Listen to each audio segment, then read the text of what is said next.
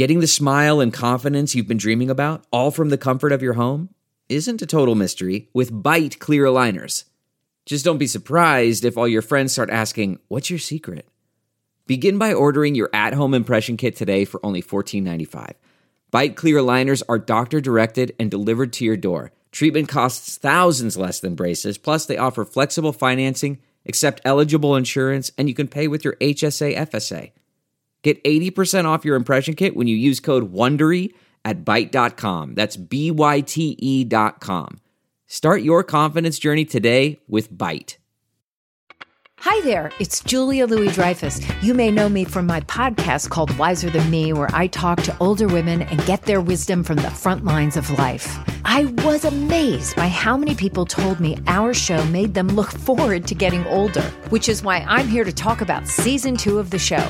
Sally Field, Billie Jean King, Beverly Johnson, Ina Garten, Bonnie Raitt, just to name a few. All hail old women. Wiser Than Me season 2 is out now from Lemonada Media. This is the John Fugelsang Podcast. Sirius XM Progress, you made it to Friday. Good evening and welcome to the Love Fest. It's Tell Me Everything. I'm John Fugelsang. Strap yourselves in. We got a good one tonight. Chris Houselt, our executive producer. Thea Harper, running this thing out of Brooklyn. And I come to you from Manhattan. Our number for the next couple hours is 866-997-4748, 866-997-GRIT. Tonight on the Love Fest, the revoltingly fake Christian of the week. Yes, it's Fake Christian Friday, and I spend all week looking for this, the most unspeakably noxious hypocrite to rake over the coals. And you know what? The hypocrite revealed himself to us all today.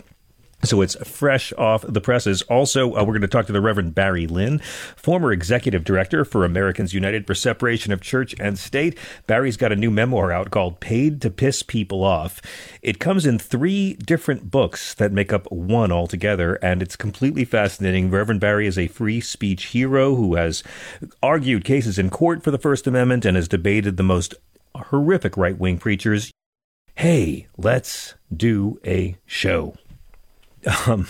Okay, so the Gallup poll before the shootings in Louisville and Nashville showed that 63% of Americans are dissatisfied with America's gun laws and think we need to go a bit farther and try a bit harder to protect people from being killed.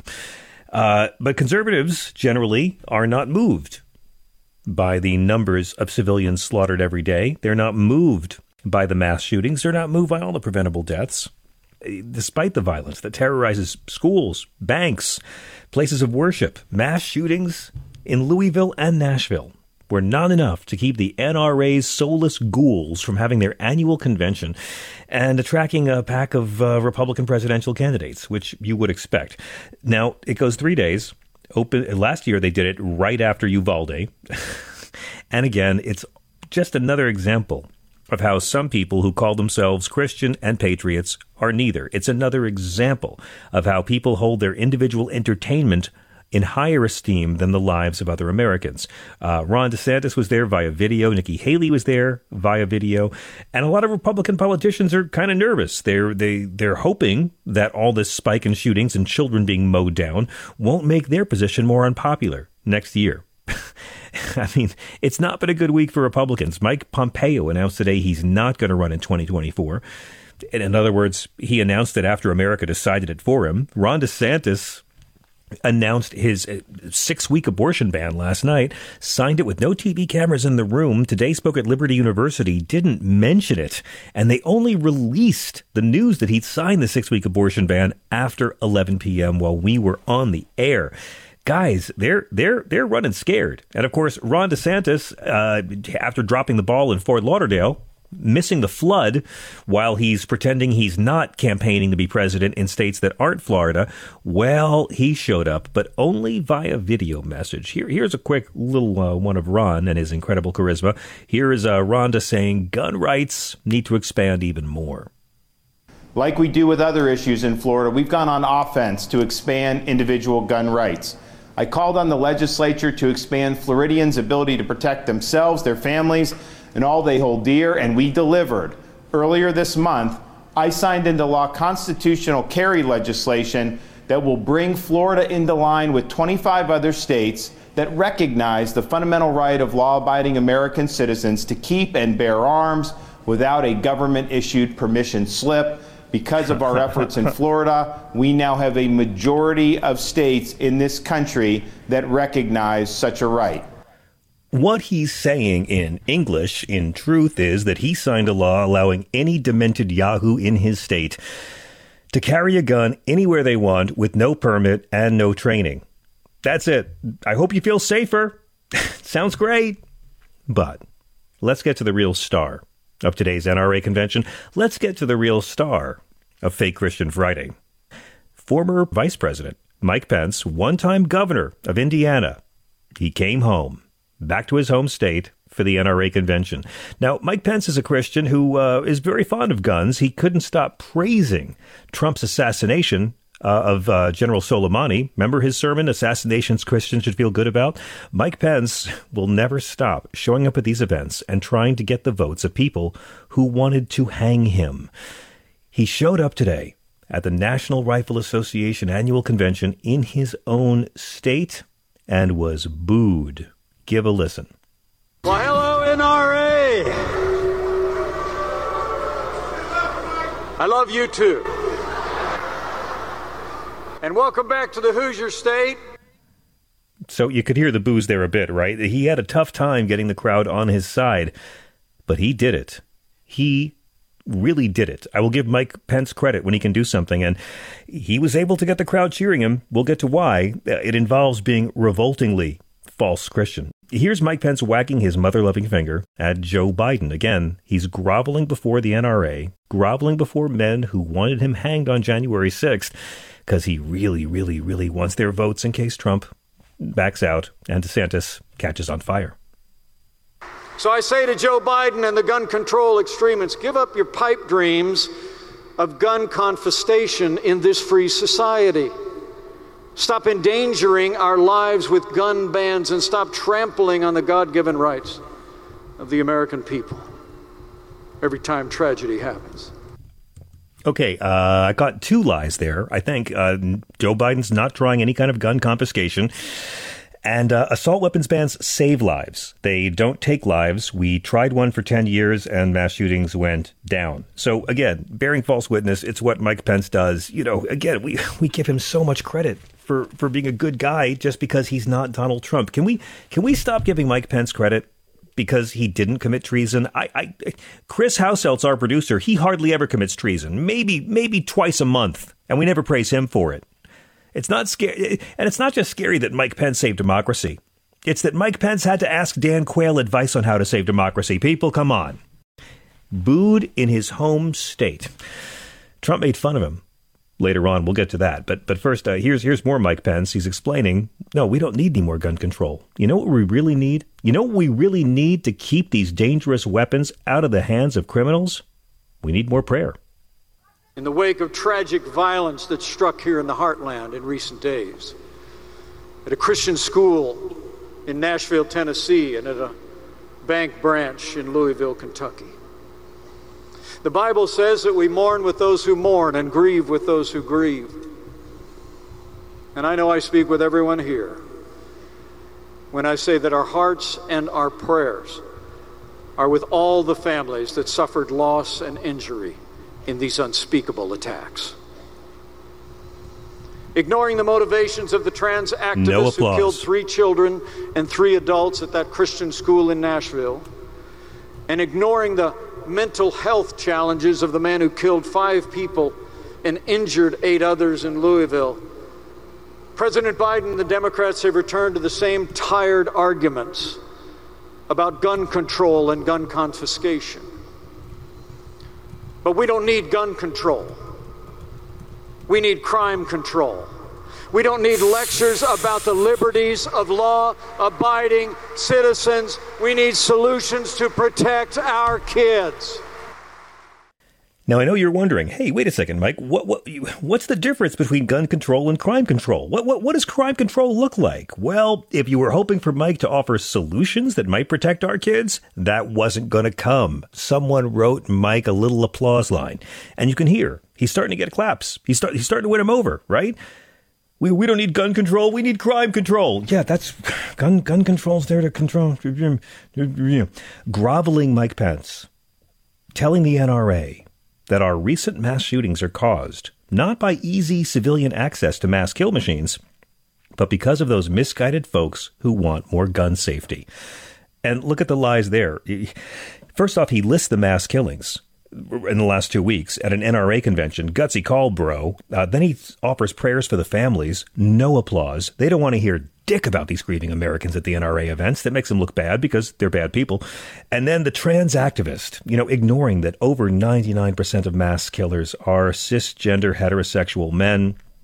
Biden's ignoring mental health. No, Biden's not ignoring mental health that drove the shooter in Louisville. Biden actually wants more background checks and red flag laws. You're ignoring mental health. You have no solutions, and you will never be president because margin of error will kick your ass in every single 2024 poll. In fact, at this point, you might be wondering, yeah, Mike Pence is a non-entity. He's nothing. He's like nipples on a pope. He's like a human appendix. Why are we talking about him? We're talking about him because he's the revoltingly fake Christian of the week. That's why. The man who was called a traitor because of one time he refused to be a traitor. Well, here it is, when Pence finally gets cheers from all the good Christians in the House.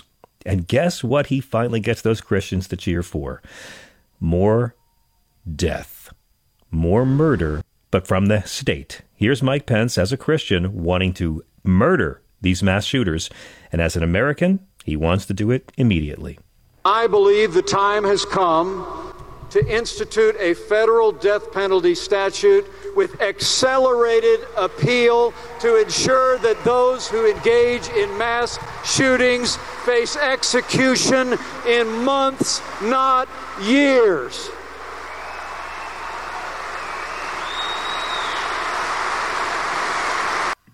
Okay, let's break that down.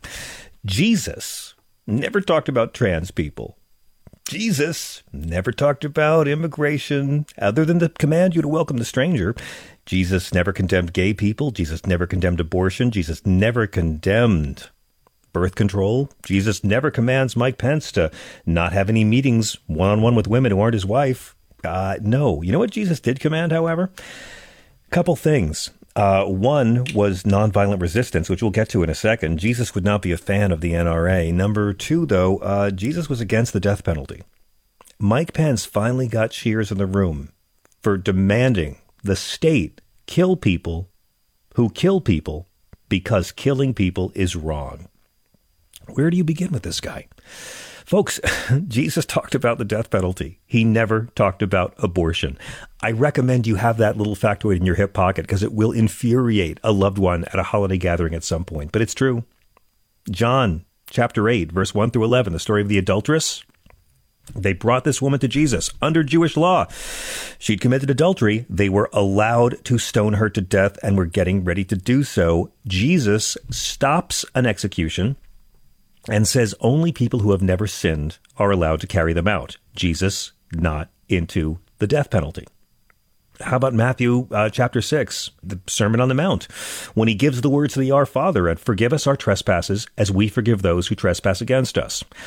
Not calling to execute people who hurt you. Let's talk about the Sermon on the Mount. He overturns eye for an eye. You have heard it was said, eye for an eye and tooth for tooth. But I tell you, do not resist an evil person. If anyone slaps you on the right cheek, turn to them the other cheek also. Does that sound like be strapped and shoot back? Jesus had a high capacity for love and forgiveness, not a high capacity magazine. Also, Sermon on the Mount, Matthew 5:7, blessed are the merciful, for they will be shown mercy. I mean, I could do this all night. Jesus, not a fan of the state murdering the sinner. Matthew chapter 18, 21 to 22, the parable of the unmerciful servant. Peter came up to Jesus and asked, Lord, how many times shall I forgive my brother or sister who sins against me? Up to 7 times? Jesus says, I tell you, not 7 times, but 77 times 7 times. He's not into vengeance. He's not into retribution. How about Matthew 7:12, judging others in everything? Do unto others as you would have them do unto you. This sums up the law and the prophets. Not a huge fan of murdering the sinner. And finally, Matthew 9:13, one of my favorites.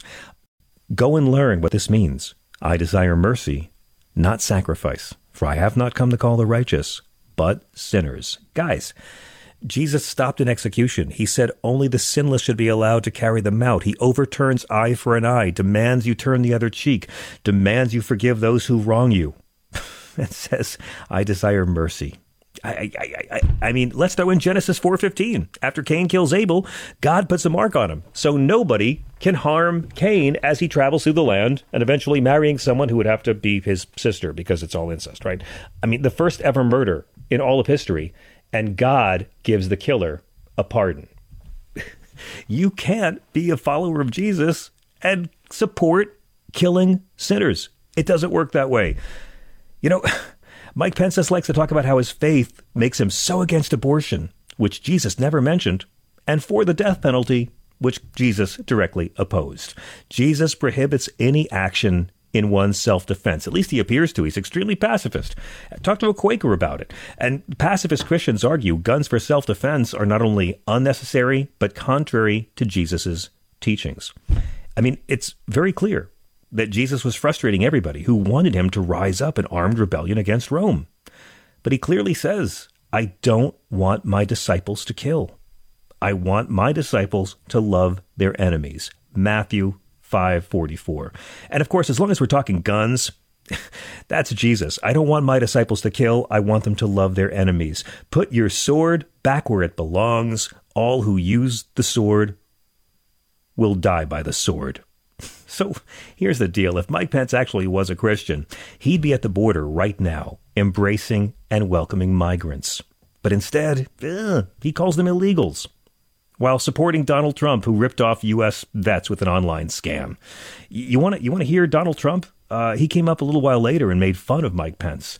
But here's the guy that Mike Pence thought was a real Christian speaking today at the NRA convention. I give you Donald Trump. 2024 is the year that we will defeat these nation-wrecking globalists, Marxists, rhinos, and tyrants once and for all. The rhinos are in there in many ways.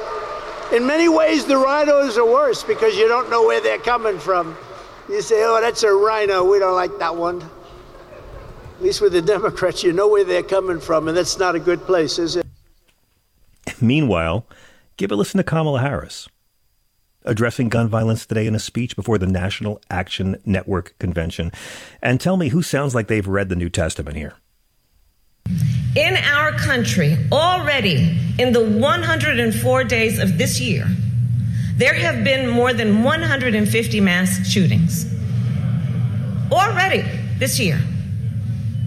Just think, you've seen the statistics? Gun violence is now the number one cause for death of children in our nation.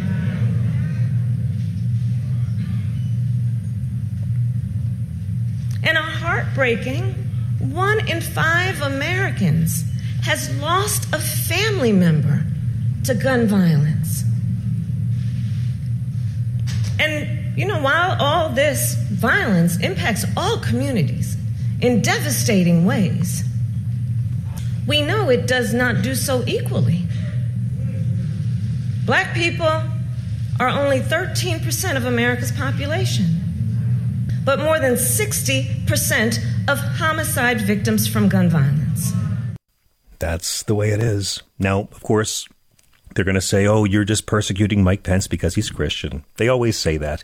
You're attacking Mike Pence because he's Christian. And my response always is, no, I would never attack Mike Pence for being Christian. But I will mock him for being fake Christian.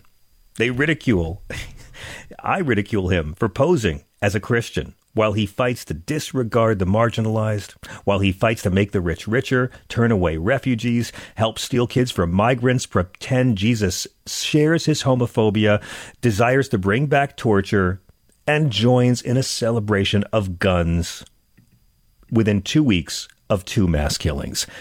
But then again, if Mike Pence had ever actually read the Jesus parts of the Bible, he would not have been able to support Trump. Mike Pence, you are our revoltingly fake Christian of the week.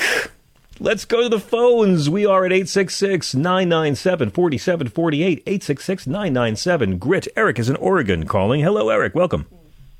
Hey, John. Thanks. Boy, I'll tell you, if Jesus were alive and he walked in, you know, they're all waiting for the second coming. But if he walked into that convention, he would probably audibly say or mention that fatigue that you so often mention. Yeah. He would, you know, that, yeah, that would, you know, that would be tough. I mean, they celebrate him with their lips. They praise him with their lips. Yeah. But not so much with the deeds. Yeah, that they do. Yeah. Well, that's a good call. I agree with your nomination there. But well, one of the nice thing about the Bible, the nice thing about the New Testament and the Jesus stuff is you don't need to believe it to throw it in the face of these Bible thumpers. So, you know, it's atheist-friendly Bible lessons. Yeah, well, you do an excellent job at it, and it's really nice to hear that you you take them to the line with that, and you're very kind. But you know, just talking about the what the fuck fatigue is.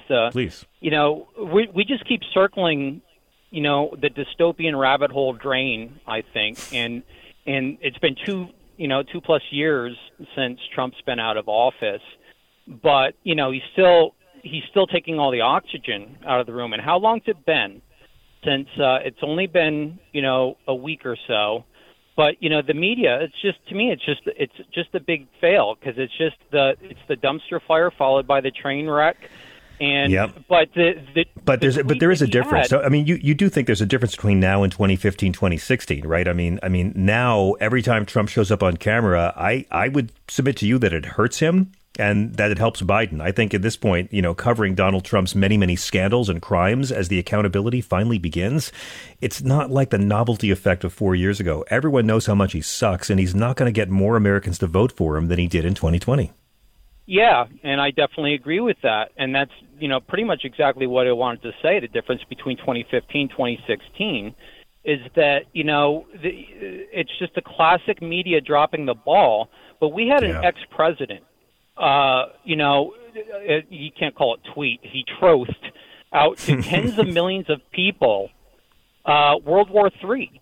And that was in the news cycle for about a day. And then it's just buried. Yeah, I mean, you know. Fire and fury. You know, fire and fury. This guy gets away with, I mean, the most inflammatory nonsense. And we just chalk it up to, oh, grandpa's free thinking, you know, drug addict with Tourette's. Let him go do his thing. He's crazy like that. And we just take, I mean, fire and fury. He was threatening nuclear war against North Korea. And then we call him Christian.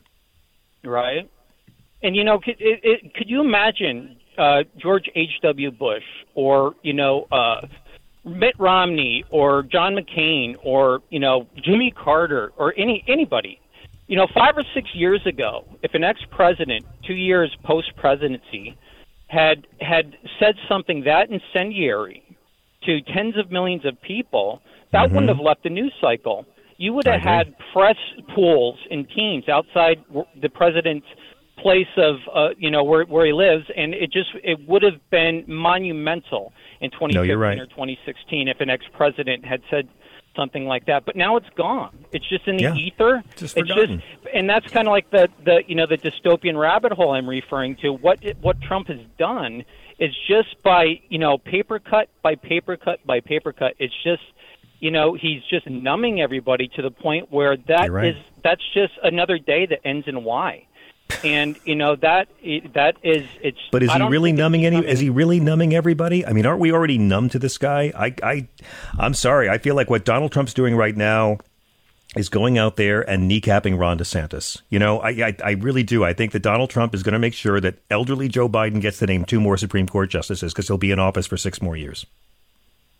Well, the infighting is great to watch. You know, you pop the popcorn, and it's nice to see. I mean, it is imploding, but from the standpoint of the, you know, how everything is devolved and how he's let it happen, and you can't blame it all on the media. I mean, I think it's just it's the what the fuck fatigue that you talk about. It's happened so much. You know, as I said, it's the dumpster fire, and then the cameras are pointed on it, and then it's train wreck, and then I think, you know, with Merrick Garland and how frustrated, you know, lots of people far with his, what they call, slow walking.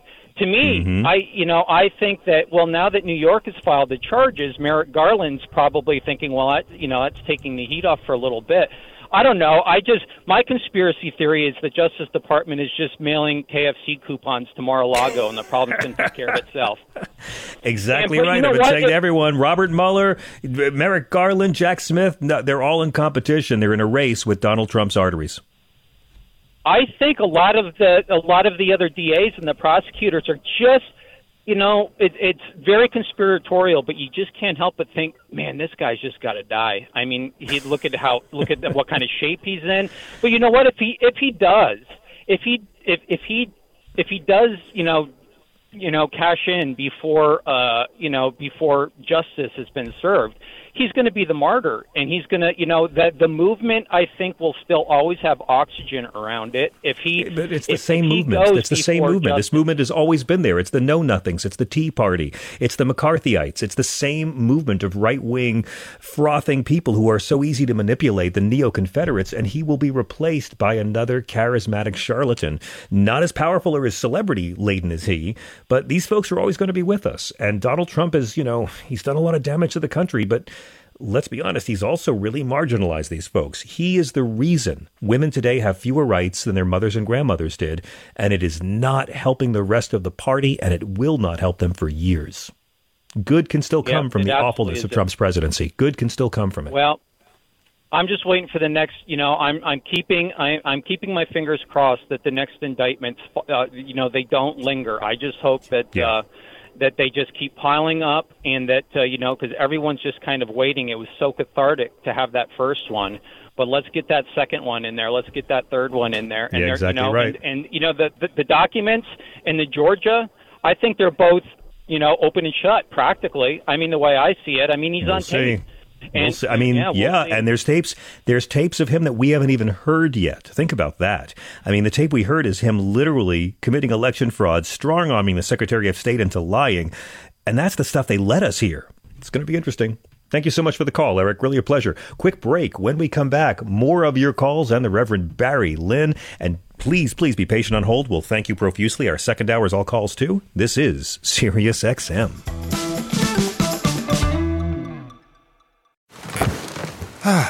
The comfort of your favorite seat is now your comfy car selling command center, thanks to Carvana. It doesn't get any better than this. Your favorite seat's the best spot in the house. Make it even better by entering your license plate or VIN and getting a real offer in minutes.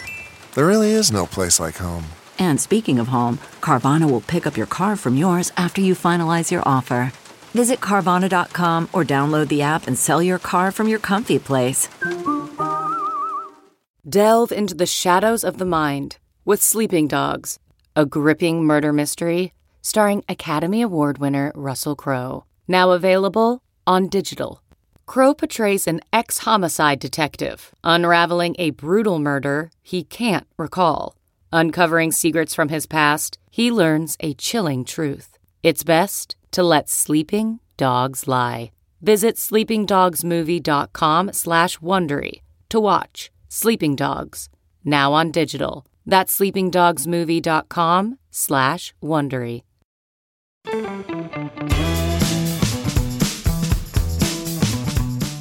And welcome back. This is Sirius XM. I'm John Fugelsang. This is Tell Me Everything, bringing good trouble to the right-wing bubble.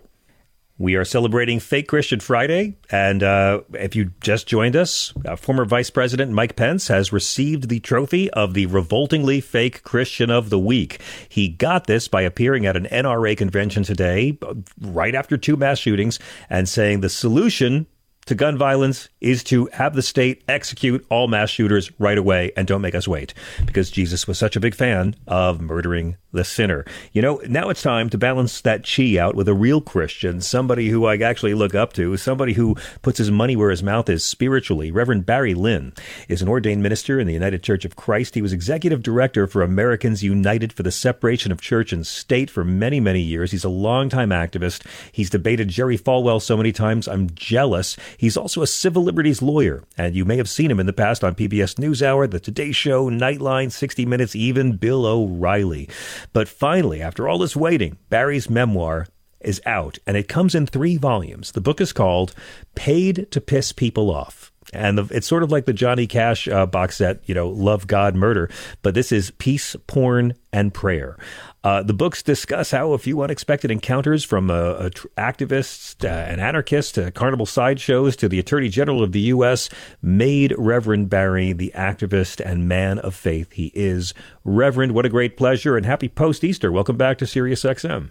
Well, thank you. It's so nice to be back here. That title, you know, has gotten me in trouble already because I attempted to buy an ad on Twitter, Paid to Piss People Off. It was rejected for inappropriate content. Now, in 1972, George Carlin did get in a lot of trouble for 7 dirty words. In fact, he was arrested for doing a bit. And one of the 7 dirty words is piss. But, that's right. You know. A high school student came up to me once at a party, said, Mr. Lynn, when I get out of school, I want to do what you do. I said, what do you think? What do you think I do, Connor? And he said, I think you get paid to piss people off. And although I did a lot of that, I tried to do it with a sense of humor and with a recognition that you can't hate people in the process, even if you make fun of them. That's right. You can't. Hate makes you stupid. And, you know, I always say if Donald Trump needed bone marrow and I was the only donor match, I'd be on a plane in a second. I'd be delighted because I don't want him to suffer. I always say I want 3 ghosts to visit him on Christmas Eve and turn him into a good person. But, Reverend, it's really, really impressive that you've done 3 different volumes of one memoir. And I'm curious, just from a writing point of view, because they are all very distinct books. They all paint this gorgeous triptych of you and the story of a guy who's an incredible activist for civil liberties and the First Amendment, who's also an incredibly faithful Christian. And you show and walk the walk and talk the talk that that's the natural state of spirituality. I don't understand, after reading the Jesus parts, how you can be a Christian and not be an activist for the less fortunate. But what was it that inspired you to break the memoir up into these 3 pieces? Yeah, I think I had some trouble at the beginning looking for a publisher because publishers would say things like memoirs. If you're not somebody who worked for Donald Trump or a serial killer or a really top drawer rock star, we don't want your memoir. But then I found this wonderful little press, Blue Cedar Press in Kansas, of all places, and they just fell in love with the idea. And I said, you know, it's going to be very long.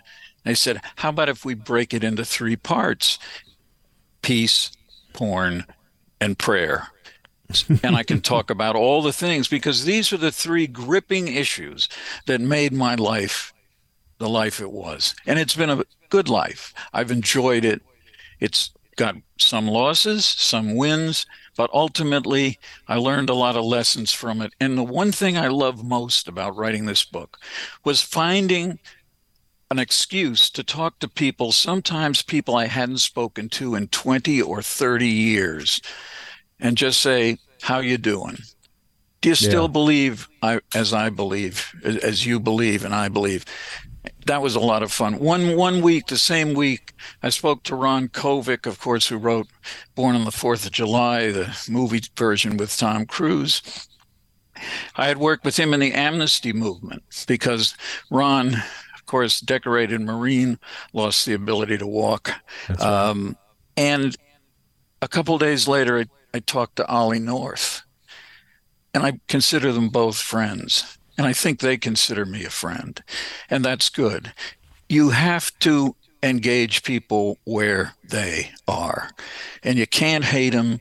You can be annoyed as hell, but you cannot hate them. You just have to try to correct them, and occasionally that even works. But you know, I met Oliver North once. I did a special for Fox News with him in Florida, and I avoided it. I avoided conversing with him because I'm just someone who's still so angry over Iran-Contra and that they all walked away clean. But you have always managed to debate these people, Reverend, be kind and friendly, but you never give an inch. I've never seen you stand down from your values while you debate them, and it's a marvel to watch. I saw you do this with Bill O'Reilly so many times, where you'll be kind, and I try to be, all of our concern. All of our conservative guests, I give them a pedicure, but you do it in such a way that's firm but gentle, where you don't bullshit them. And you're right. If you call them names, they're going to feel justified in hating you back. But if you're kind, even if you praise them, go out of your way to praise them, which I have found with audiences before, with right-wing audiences, they'll just feel safer, and they'll know you're not there to make them feel inferior. That's true, and I think it's easier to do that when you have a consistent relationship with them. I spent almost every afternoon for a year and a half on NBC with Pat Buchanan. That's he had right. a show with Chris Matthews was one of the co-hosts for a while, Warren Williams. They all quit within a matter of weeks. So his producer called me and said, "You want to sit in with Pat? Just see how it goes." And it really went well. And the one thing Pat said to me was, we can't be as aggressive as we are in Crossfire, because that's only a half an hour and this is going to be 3 hours. And I said, I can live with that. The other thing, there are two kinds of compromises that I find. There are the traditional ones in Washington that are kind of idiots' compromises. Nobody really wins but you. This is when Republicans and Democrats, they can't quite agree. They say, let's do a study of it, and then postpone the consideration of what to do for 2 years or 4 years. But then there are genuinely creative compromises.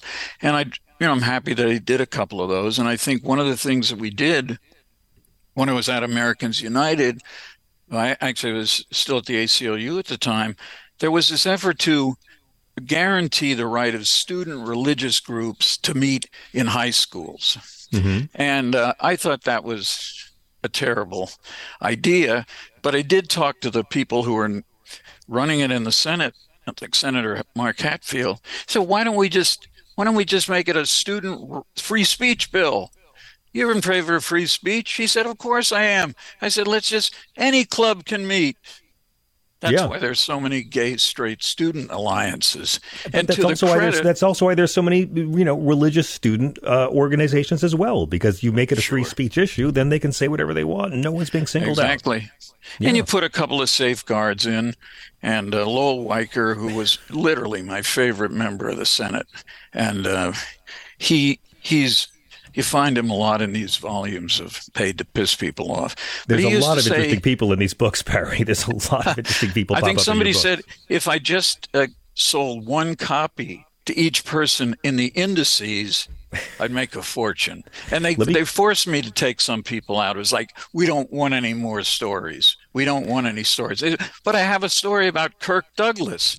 We don't have time. We're ready to go to press. We don't want another story, but it's a good story about Kirk Douglas. You can have more volumes. I think COVID is the reason you wrote 3 volumes of this memoir, sir. But I want to quote you from the first book. You write the first volume. It really is one book in 3 parts. But you write, I've had 3 major jobs: post-Vietnam relief for war resistors and battles over draft registration at the United Church of Christ, anti-censorship efforts at the American Civil Liberties Union battling the theocratic goals of America's religious right as head of Americans United for Separation of Church and State. In all 3, I have pissed people off. I've tried, not always successfully, to choose not to hate those whose beliefs I consider to be misguided, and I've maintained a sense of humor throughout. And it's really interesting to see how much you devoted your energy to structural change in the federal court, sometimes more than the ACLU is willing to go to. But I do want to ask about a couple of real life people that appear in your books. And one of them is what you learned working in social justice with someone who was my dad's hero and someone I came to admire very much when I was a young person during the first Iraq War. And that's former Attorney General Ramsey Clark. Well, Ramsey and we didn't know each other until he decided to start opposing the war in Vietnam. He irritated Lyndon Johnson so much that Johnson repeatedly said, I wish I'd never appointed him Attorney General. So one day, in the midst of this effort to get an amnesty for war resistors and to do something for the Vietnam veterans that have been shafted by what we call other than honorable discharges. Yeah. So Ramsey and I did a couple of press conferences. He asked me to come join him at a fundraiser in the Upper West Side of New York City, and he gave a marvelous little statement. He was the big draw. He said, I want to introduce you to somebody. He introduced me. I said a few words, and Ramsey said, I believe this young man, I was a young man then, this young man is on the long haul to social justice. I never forgot that sentence, because every time I thought about, well, maybe I should work for some big company or a clerk for something. No. That would have been a failure. You listen to acknowledge the power of Ramsey Clark. Yeah. You listen to your calling, which leads me, Barry, to porn. The volume everyone wants to talk about. Now, when we talk about porn, we're not talking about your very brief career in the adult industry. And I think you did some fine work. It was great. I've seen some of the 16 millimeters from the 70s. I think you did fine work. But no, you talk about the Meese Porn Commission in the 80s, when Ronald Reagan really did his best to take on the First Amendment because he believes that's in the Bible somewhere. I'm fascinated. What made you want to devote a whole volume of the memoir to your time, ostensibly fighting for porn's existence, if not porn itself, but porn's right to exist, from a Christian point of view? Yeah, it's a good question. I was... it says it's porn, and it has a picture, of course, of a famous photograph that appeared, I think, in every newspaper's front page the day after the Attorney General, Edwin Meese, accepted the report. He's accepting the report. He's got his finger pointed out at the audience, and he's standing under the goddess of justice. And the goddess of justice in the Great Hall of Justice has one bare breast. One bare breast. I'm not proud to say this, but for years I described that photograph as the two boobs photograph. Now, but here's what I thought. This is an example where it's kind of a lonely road, because a lot of people, they didn't want to get into this issue. They didn't want to take it on. I think there's a difference between morality and legality in the United States. Mm-hmm. I don't think any depictions of sexual activity that is consensual can ever or should ever be banned by state or federal governments. Doesn't say that mean again, Barry. Like Barry, say that exact phrase again, please, Reverend, if you would. Any depiction of sex that's on that one. Oh, okay. But, no worries. No, go ahead. No, it's brilliant. But, I remember doing an interview for National Public Radio one morning, and it was aired, and I said on it, the host said, "What did you think of all this porn?" I said, "It's the most porn I've ever seen." But I said, some of it was really disgusting, but some of it, frankly, turned me on. And the other lawyer said, "Why did you say that?" And I said, "Because I want to be an honest person. Who in the world is going to, as a man looking at porn of any kind, not say, there's some of it's pretty hot." You can't be a liar. You cannot give answers to journalists that they know or suspect. You are making it up. I know. We're just not used to this much honesty from a reverend or a male. That's all I'm saying, Barry. That's all I'm saying. Let me tell you what I love about the books. And I want to have you back again to talk about them more, because we don't have enough time ever. There are many wonderful progressive writers who talk in the abstract about their theories, who talk about the causes and why the causes matter. And they have data and they have facts and they have graphs. But you always focus on the real people behind the causes you champion. Can you share with our listeners very briefly the story about Army enlistee Weldon Merchant? Yeah, Weldon Merchant was a Native American. He lived in Southern Virginia. He had been to Vietnam twice, and he was prepared to go back on his third tour. He went back to report to the Army base in Virginia where he was supposed to go. They said, "Who are you?" And he gave him his name and his serial number. They said, "You don't belong here. You don't even exist. You're not in the Army." He said, "Yes, I am." Repeatedly, for week after week after week, he made the same effort. "Here I am. This is who I am. Here's the proof." Go away, they said. A year later, after living for a while in his car with his wife and child, the FBI, as he so marvelously said to the people considering his case at the Pentagon, "I was getting my little girl dressed for Sunday school, and there was a knock on the door. It was the FBI, and they said, 'Are you Weldon Merchant?' He said, 'Yes.' And they said, 'You are wanted for desertion.' And he, So he said, but we have something we can offer instead. It's this, and it's called an undesirable discharge, but you won't be court-martialed. You won't spend any time in jail. And he took it. And then he couldn't get any Veterans Administration benefits. He couldn't get a job because being undesirably discharged for the average person, it sounds like the kiss of death. You don't hire somebody. So we go to a hearing. I had worked with Jim Aberesk from South Dakota, who's probably the most, one of the most left senators ever, Ed Brooke from Massachusetts, to clean up this system to make it easier for Vietnam veterans to go and make their case. So he comes for breakfast to our house. We drive down to the Pentagon. I look at the folder that was prepared for the officers who will be sitting in judgment.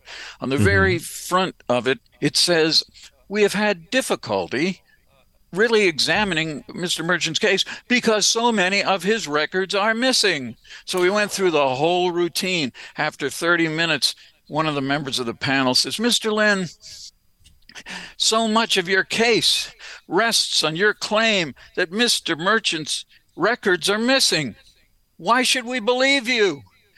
And I had to be diplomatic. I said, if you just turn to the front piece here of your own report, your staff has said it is very difficult to consider Mr. Merchant's case because his records are missing. So the staff guy walking out, he said, of course you won this case. Years later, Weldon Merchant calls me after I've been on the Oprah Winfrey show, and he finds me and he says, you changed my life. Because now he could get the assistance he needed for the medical conditions he had, including two Purple Hearts in Vietnam, one where a person in his company threw a hand grenade at a tree and it collapsed on his back. Barry, it is such a pleasure to have you. I'm going to have you back very soon to talk more about the book because we barely scratched the surface. Reverend Barry Lynn is the author of Paid to Piss People Off. It comes in 3 volumes. Peace, Porn, and Prayer makes a great gift for the sane spiritual person in your life. Barry, this is just part one of this interview. Thank you for joining us tonight. Happy belated Easter. We'll do it again. Quick break. We'll be right back with your calls. This is Progress.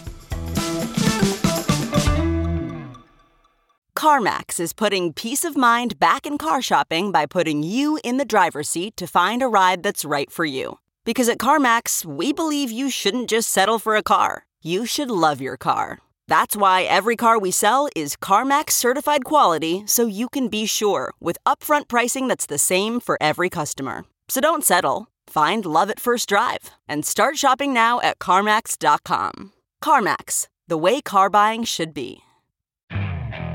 Okay, picture this. It's Friday afternoon when a thought hits you. I can spend another weekend doing the same old whatever, or I can hop into my all-new Hyundai Santa Fe and hit the road. With available H-Track all-wheel drive and 3-row seating, my whole family can head deep into the wild. Conquer the weekend in the all-new Hyundai Santa Fe. Visit HyundaiUSA.com or call 562-314-4603 for more details. Hyundai, there's joy in every journey.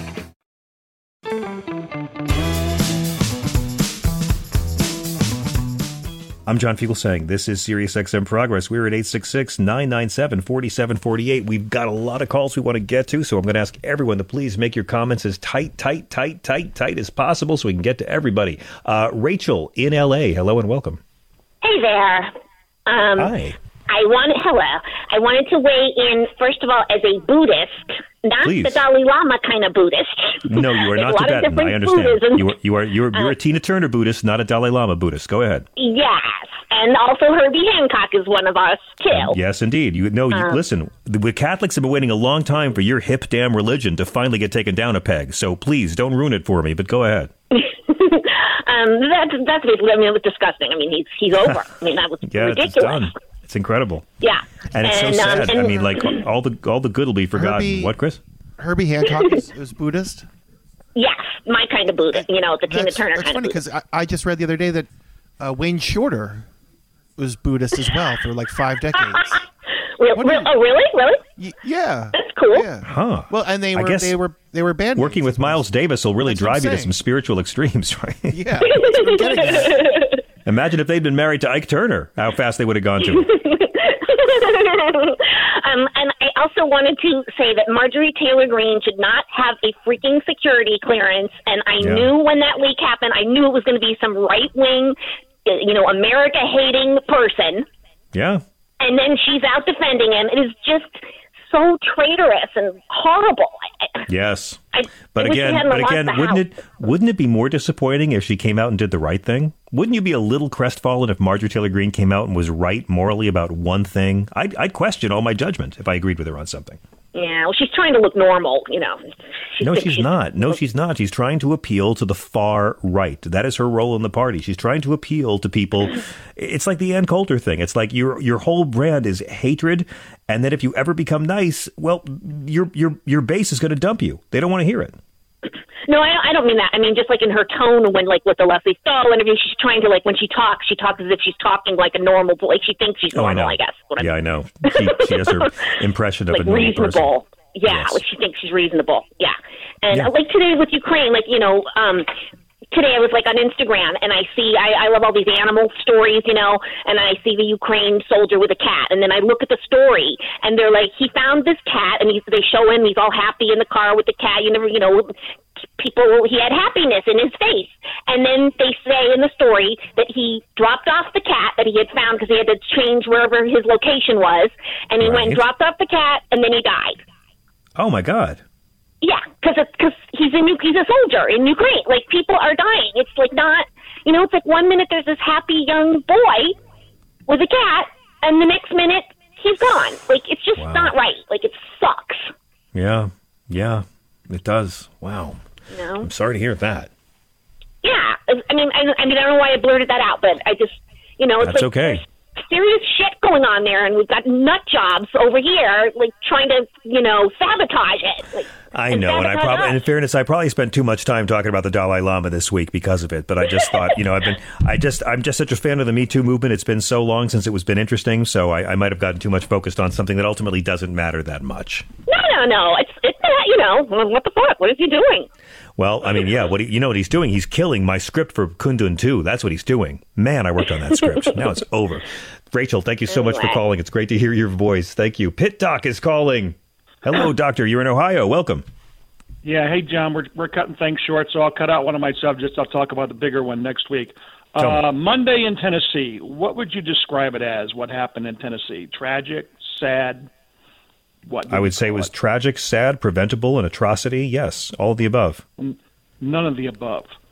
All of the above. From now on, none of the above. From now on, it's just a normal day in America. Yeah.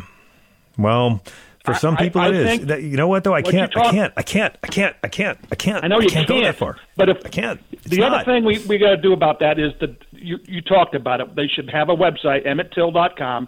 Show every picture from gun scenes with heads blown off and holes in people and everything like that, and just plug this until it's crazy, until people get ashamed of people having guns. The only downside of that is some of these gun nuts will be using it to masturbate too, but that's about it. That's okay, as long as they stay home and play with their pistol. Yep. Take it easy, John. Thanks, man. Good to hear from you, Doctor. Bye. Thank you as always. 866-997-4748. Hello to Laura in L.A. Hello. Hi. I'm just full of compliments because you made me laugh when I was hiking for hours on one of the coastal trails. And then I got in my car, and after you did the Rolling Stones thing, and then you made some really cute insider pop culture jokes. So I was like, oh, man, John Fugelsang, he's so smart. He's so funny. You're very sweet. Thank you. So then I want to talk. The New York Times had an interview with that Jack. I always want to say Texarkana, whatever the guy's name is. We don't need to repeat it. But his mother was boasting about what a good Christian her son is, and he is against war. I'm like, yeah, I heard that. Piece of shit. That's why he's in the National Guard, because he's against war. Right, volunteered to get an income about being a soldier of war. So shut the F up. And I then know. The other thing is, but that's Trump, by the way. Every one of these right-wingers who attacked us for opposing Bush's evil, immoral war are now saying that they're anti-war. I mean, it's just so dishonest. It's insane. No, yes, Chris. I get it. Like, I hate drugs. drugs have ruined my family. That's why I sell cocaine. Well, let's take. There you go. Yeah, that's right. I hate drugs. And that's, yeah, I'm a vegetarian for meat myself. I understand completely what you're saying. Yeah, we love animal flesh, but I just love animals. But where's the chain of command looking over the shoulder of the 21-year-old with all this security? Well, that's the real question, right? But that's what we're waiting to find out. We have no idea. I mean, how is someone in the Massachusetts Air National Guard? How does that person have access to national security secrets? Yes. And why are national security secrets accessible to someone who's not old enough to rent a car? Yeah. I read a really interesting take on that. Oh, here's Chris. Hang on. Go ahead, Chris. I read a really interesting take on that. It is almost preferable to grant that kind of status and security. It's easier to give security clearance to a younger person in the armed forces because there's less background checking to do. No baggage. It's an easier process. Whereas if you give it to a more senior or older person, then you got to go back to their record. There's decades of work experience you have to vet. But, and then they're tainted, too, the 40-year-olds that hate their anti-government more than a 21-year-old. But the mother, I think, the father is MIA, and the mother was probably feeding him with this Christian fundamentalist anti-government crap since he was born. So we got to, do something about that. Right on. And, but I'm just saying, I watch every Law and Order, and there's always a chain of command, and everybody's overlooked, and people lose their jobs. That's just on TV. Come on. No, Law and Order is exactly how it is in real life, right? That's how it always. Yeah. Look, I don't know the guy. Okay. Now, if you excuse me, officers, this booth is not going to mop itself. That's how people always talk to cops. I know. The criminals confess every time once you bring them to court. Well, but after you pursue the wrong guy for the first 30 minutes, and then they find the right guy around the 8:30 mark. Well, Laura, have a great weekend. Thank you for bringing a smile. Thank you. Thank you so much. 866-997-GRIT. Let's go to Drew in California. Welcome, Drew. Thanks for your patience on hold. Yeah, of course, man. Hey, when I tuned into you, I heard you saying something, and I'm not sure the context because I was just tuning in. Mm-hmm. But you said something to the effect that Jesus was against people screaming at women. I said Jesus never tells you to scream at women outside health clinics. Yeah. Oh, okay. All right. Yeah. My point was that Jesus never comes out as pro-abortion, but the Bible's not against abortion. And what I said was, Jesus never tells you to force poor women to have more poverty, that the state should force rape victims to carry and bear their rapist children. Jesus never tells you to scream at women outside clinics. My whole point in that was that modern conservative Christianity has prioritized something Jesus never talks about, criminalizing abortion, far beyond all the things he actually did talk about, which modern conservative Christianity does not fight for. That was my point. Sweet. So now I get the context. I mean, although, if you look at the statistics, 80% of, the American people believe that abortion's not really wanted, but cool for the first trimester. But after that, I mean, basically, it's not really a controversial topic. But that's not why I'm calling you, but I do appreciate the context. I was wondering how you felt about the women screaming at Riley games at San Francisco State University. And I wonder if you've shared that story with your audience, because the woman was beaten. She was beaten by a transgender woman, and then she was held hostage for 3 hours. And that was a woman that was expressing her opinion about biological males in, women's sports. Mm-hmm. And I just wondered how you feel about a woman being beaten and held hostage in a state university in California. I'm against beating people, and I'm against holding people hostage against their will 100% all the time. Wow. That's fantastic, John. Aren't you against beating people? Aren't you against assault in third degree? So why are you so surprised? Absolutely. Even if that person spouts hateful rhetoric, because Riley Gaines is a hateful person. Riley Gaines devotes her day to making the lives of trans people more difficult, driving up the suicide rate of trans kids. Her whole goal is meanness to a marginalized group. But you know what? You should never be cruel to anybody. And she, of course, I'm against physical battery against someone. For God's sakes. I agree. So, John, on that topic, so we can have biological men participating in, you know, female sports, however you want to phrase it. So let's say, for example, you have a softball team, right? And we let one biological male, maybe really going to. Are we really going to have this conversation? Is this really the conversation you want to have at a Friday night, man? Really? You want to do the trans women playing sports? The only group Where's in America, the balance, John? The only group that takes drugs to John, be less strong, the only group of people that takes drugs to be less strong. Competing in sports. Look, here's my deal on it. I don't get to decide. It's got to be decided by individual sports leagues, okay? I think that it's possible. Hang on, it's possible. It's possible for different divisions to regulate how they want to do it with intersex or with biological birth as the gender. I don't get to make that choice for sports teams, okay? I respect women who don't want to have an unfair competition in athletics. John, let's move the goal. John, are your children in sports? Yes. John, are your children in sports? Yes. Okay. So my daughter played softball for a very long time. Oh, man. This right? There was an occasion where there was one biological male on the opposing team.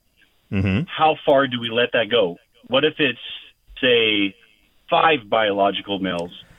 What if it's an entire team of biological males that identify as transgender competing against an entirely biological female team? Here's my response to what you're saying. Of course, no, fair? I'm not saying I think it's fair. I'm saying I'm then not qualified. Then I'm not. Hey, are you going to let me respond to you? Or are you just calling to have a fucking fight with somebody on a Friday night? Come on, can I respond already? No, yeah, I know. Yeah, I got a guy here that wants to fight with you. Here's the deal. I don't get to decide what different teams or schools or divisions will do when it comes to genders in sports. I watch the debate, but what I don't like is the fact that the debate is used to smear trans people in general. The debate over sports, which affects virtually no one in this country. Idaho has 2 transgender students out of 480,000 students, and they passed this law. That is performative bullshit cruelty. And the debate over sports can be done civilly, but it's not. It's being hijacked by right-wing people as an excuse to be cruel to an already marginalized group that is deeply abused and has a high suicide rate. I'm sorry, but trans people have really unhappy lives. Trans people have really hard lives, man. You know, maybe you don't know this. Maybe you don't care. But why don't you Google the suicide rate of trans kids sometimes? So do Let me tell you something. Trans people have hard lives. Adolescent girls don't have hard lives. Are you kidding me? Yes, they do. But my point to you is this. When we're talking about any group of transgender people, I'm going to hang up, dude. When we're talking about any group of transgender people, you have a choice. You can add to the cruelty, or you can be one of the cisgender people that is less cruel to them. And that's it. Wake up every day and decide, I'm going to make the lives of trans kids shittier and more painful, or I'm going to be the cisgender, heterosexual white man who's kind to them and open-hearted to them, regardless of how a civil debate on sports participation plays out. The sports debate is bullshit, and it's a smokescreen to justify cruelty by fake fucking Christians. Here endeth the lesson. And I hung up on him, Chris, just for you, because he wasn't going to let me talk. Thank God, because his whole analogy falls apart unless you use an incredibly solipsistic view of what it means to be transgender. I know, but again, they don't care. He doesn't care about trans people. He doesn't give a shit. And most of these people don't care about sports. But this is how the right wing does it. This is fascism. Find the powerless minority group. Undocumented immigrants, Jews, whatever you want to be. Find the powerless minority group. Convince the majority that you're under existential siege from this powerless, marginalized group, and they're going to take away your freedom or take away your rights, take away something of yours, and then present yourself. I alone can protect you from this powerless minority that's threatening you in the majority. And that's it. That's how it's always been. And they're doing it now with trans kids, the same way it's been done with Jews, the same way it's been done with black folks, the same way it's been done with immigrants. And it's tacky and it's mean. And they're so excited because they think, oh, my God, the sports issue. Well, here's something finally undeniable. What about the teenage girls? Dude, the schools will sort it out. I'm a fan of the debate being done civilly, but that's not what they want. They want to be fucking mean to a minority group. And that's all it's about. And you guys know this. See what you do to me, Chris? You get me all riled up. I'm kind of hot, too. I think he liked us. Quick break. We'll be right back with your calls.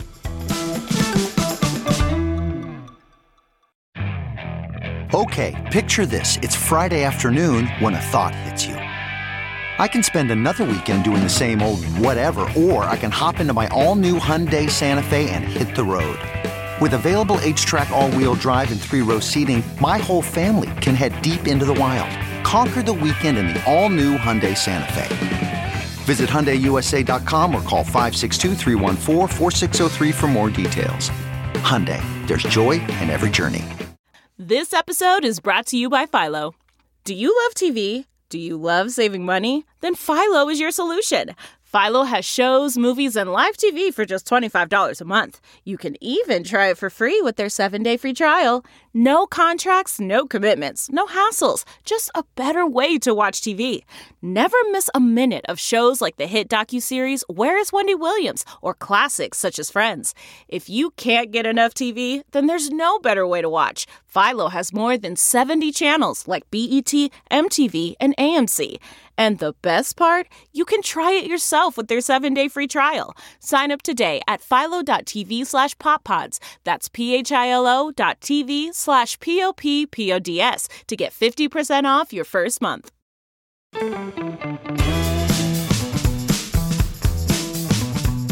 This is Sirius XM Progress. I'm John Fugelsang. We've only got a couple of minutes. I'm going to ask everyone to make your point really, really quickly, okay? Or your question or your joke or your threat. Amir in California. Sorry to make it so tight. Welcome. Oh, hi, John. I wanted to talk about something else, but how do you deal with these MAGA extremists that call you and lecture you about stuff? How do you do it? I try to not get as angry as Chris gets. And if I start being as angry as Chris, I know I've got to pull back. Well, you're a much better person than I, John. But I want to say you're doing a great job. And I am not trans, but I have the trans issue near and dear to my heart for personal reasons. And I just wish people were different. I do too. But again, then it comes down to, like, it's one thing for me to yell at this guy. It's another thing for me to be kind myself, you know, and we got to see more. Like, I always thought being a man wasn't about how many people you could beat up. It's about how many people you can protect. Not about how tough you are, but how strong you are for others. So I measure men not by how much they can beat up those weaker than them, but by how much they look out for, you know, what Jesus would call the least of these. So, you know, I like seeing heterosexual guys, and there are lots of guys and lots of conservative guys who are nice to trans men and women. So we just got to keep on hoping that the heart will grow. And I think that's the case with America. I do think in some ways we've gotten worse economically, having a middle class. But when it comes to, you know, welcoming marginalized groups and trying to redress past wrongs, we're just getting started, and we're only going to get better. Yeah. And I thought it was great when you said that it was hot and it was turning you on. I thought that was brilliant.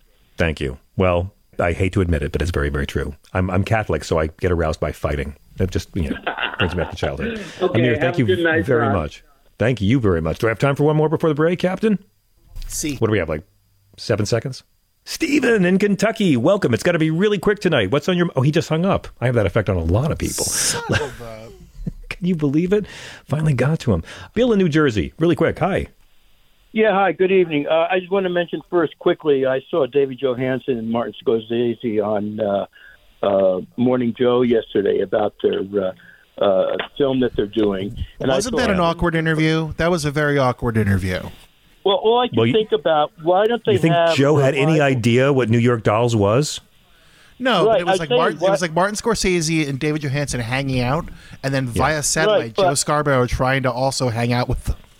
No. But what I was thinking was, why don't they do a revival glam rock tour of the South, given the grand stuff that's going on? But anyway, talking about what Jesus believed as a Jew, in Judaism, there are two souls. There's the animal soul, meaning when you're inside the woman, you are no different than any other animal embryo. You have only the... Your thing is only for life, and when you hatch, when you get out, yeah, you take your first breath, but you are still inhabited by that animal soul. And so, like, the first nipple you'll see, you're going to grab. You don't give a shit. You'll knock other babies over for it. It's not until the eighth day, which is when the circumcision, or in your case, Epiphany happens. I think it's the same day, that the godly soul enters the body. Right. And it slowly goes in, and it doesn't complete until age of 13 when you're bar mitzvah. And in reality, people's personality don't develop till they're 26 years old. Thanks, Bill. We got to go. Hit in a break. But on that note, thank you. Happy bar mitzvah to all of us. Sorry.